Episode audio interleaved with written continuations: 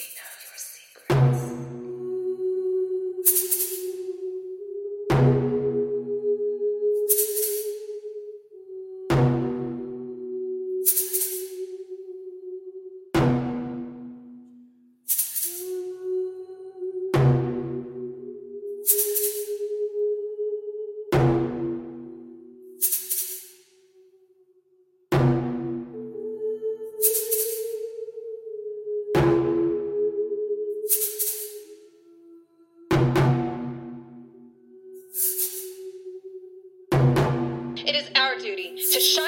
Truth, to bring justice to the restless souls whose lives were lost to their hands. Rise up against the evildoers of this world so that their souls may have peace. We will not surrender. We will fight. We will stand for what is right because we are the Justice Warriors. Hello, Justice Warriors. This podcast is dedicated to the disappearance of Samantha Sperry. We at Justice Warriors Investigations hope to help raise the awareness of the public and to encourage anyone with information pertaining to the whereabouts of Miss Sperry to come forward so that Sperry's family can find the peace that they so desperately need and deserve.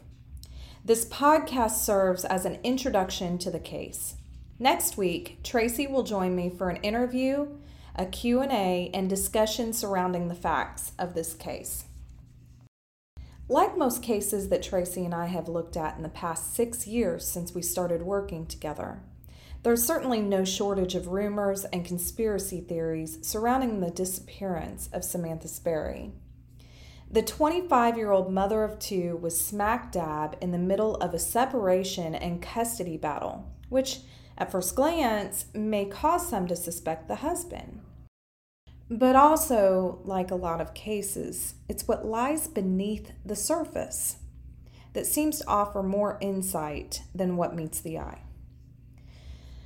A common theme in many cases is drug use, and unfortunately, this case is no exception to that rule.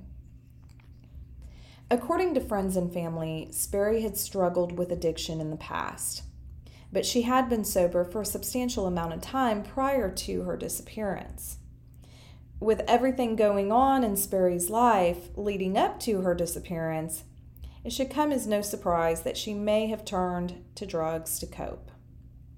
Reportedly, Sperry was last seen on March 27, 2018, in Graves County, Kentucky.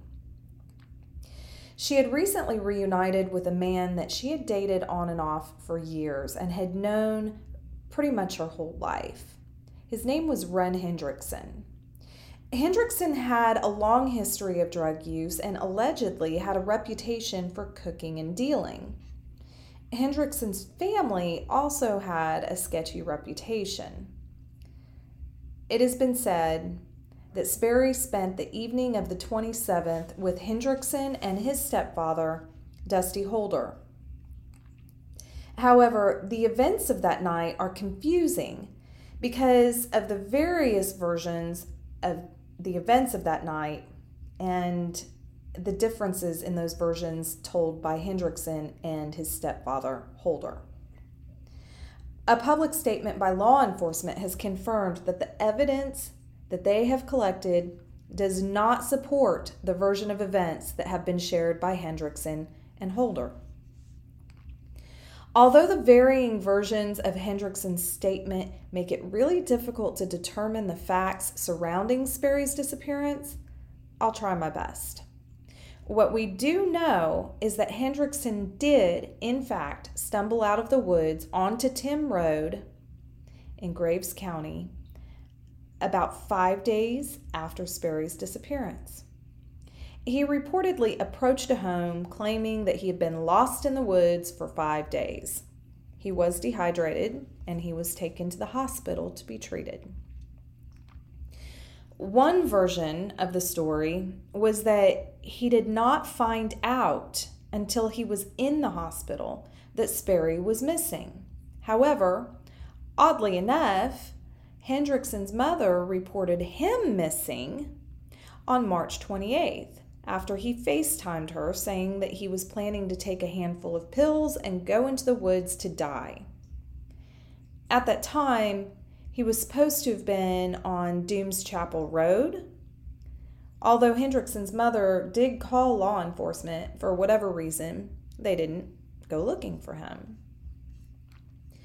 Another version of that story, as told by Hendrickson, is that while he was attempting to buy more drugs, Sperry told him that she was going on a four wheeler with Holder, Hendrickson's stepfather. In this version of the story, he says he drove around the area in Sperry's vehicle looking for her, but realized that he was almost out of gas, so he went home to Sperry's apartment where he was staying with her in Murray, Kentucky. He returned the next day when his stepfather told him that Sperry was missing. Hendrickson went on to say that his stepfather told him he was asking too many questions and he needed to shut up when he tried to push him for more information regarding Sperry's whereabouts. He says that that's when he FaceTimed his mother, saying he was going into the woods to die because he lost it over Sperry being missing. In yet another version of Hendrickson's story, Hendrickson claims that he and Sperry had been followed by weeks and that the reason he ran into the woods was because he was being chased. As if it wasn't hard enough to keep up with Hendrickson's version of events, then there's Holder's version of events, which are that Hendrickson and Sperry got into an argument and Sperry stormed off into the woods. Holder jumped onto his four wheeler and went looking for her. When he found her, she asked if he would take her for a ride. It was dark, cold, and raining, and of course, they got stuck. Instead of trying to find their way back that night, they decided to stay with the four wheeler. Holder says that he left the four wheeler running for heat, but that it ran out of gas, so he started a fire. The next day, he claims they made their way out of the woods and came out on 131. Holder claims he suggested that they go to Kaler Market to warm up. However, according to Holder, Sperry told him that she had family that lived close by, and so she was going to walk there. He claims that's the last time he saw her. The problem with this story is that although she did have family that lived close by, the direction in which he claimed she started walking in was the opposite direction in which they lived. And there are more problems with his story. Law enforcement did go into the woods looking for the four wheeler, which ended up being discovered by an unknown individual who apparently moved it before law enforcement was able to get to it.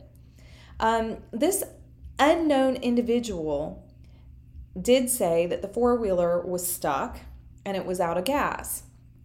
And they did say that there had been a fire. Although this has not been confirmed by law enforcement, it has been said that Sperry's keys were found by the four wheeler, which would immediately rule out the story that Hendrickson left in her car, unless he had his own key or a spare key. Also found in the fire, allegedly, were two cell phones, which belonged to Holder. Perhaps even more curious is the fact that there was only one set of footsteps that led from the four wheeler to the tree line where Holder claimed that he and Sperry exited the woods. What's even more interesting is the fact that after Sperry's disappearance, there were some questionable circumstances surrounding the Graves County Sheriff being indicted on drug charges. That sheriff is now deceased, but that has certainly sparked some conspiracy theories pertaining to the sheriff and his possible connection to this case. Folks, there's a lot of information that has already been online pertaining to this case. A lot of what I'm saying, I'm just repeating, and, and I'm summarizing a lot. Um, these stories are, are, are much more complicated and detailed, and um, I thought it would be more beneficial for this podcast, being that it's just an intro, to just kind of hit the highlights of it. We'll go in more detail next week. But it is important to remember that this is an ongoing investigation. At this point, all we really know is that Sperry was with Hendrickson and Holder on the 27th of March in 2018 and that she's missing now. Someone out there knows what happened to her. If you are that someone, please don't waste another minute holding on to that information. Anyone with information should call the FBI at 502 247 4501 or you can email sperrytips at gravecountykentucky.gov. You can find more information and resources pertaining to this case and several other missing persons cases on our website at www.justicewarriorinvestigations.com. Stay tuned for part two of the disappearance of Samantha Sperry.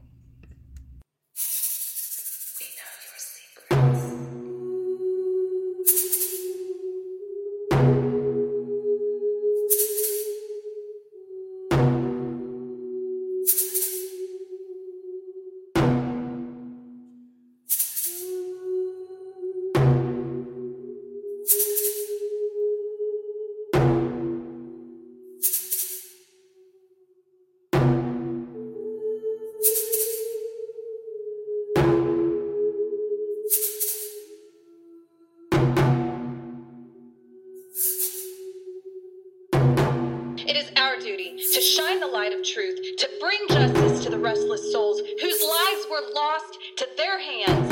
Rise up against the evildoers of this world so that their souls may have peace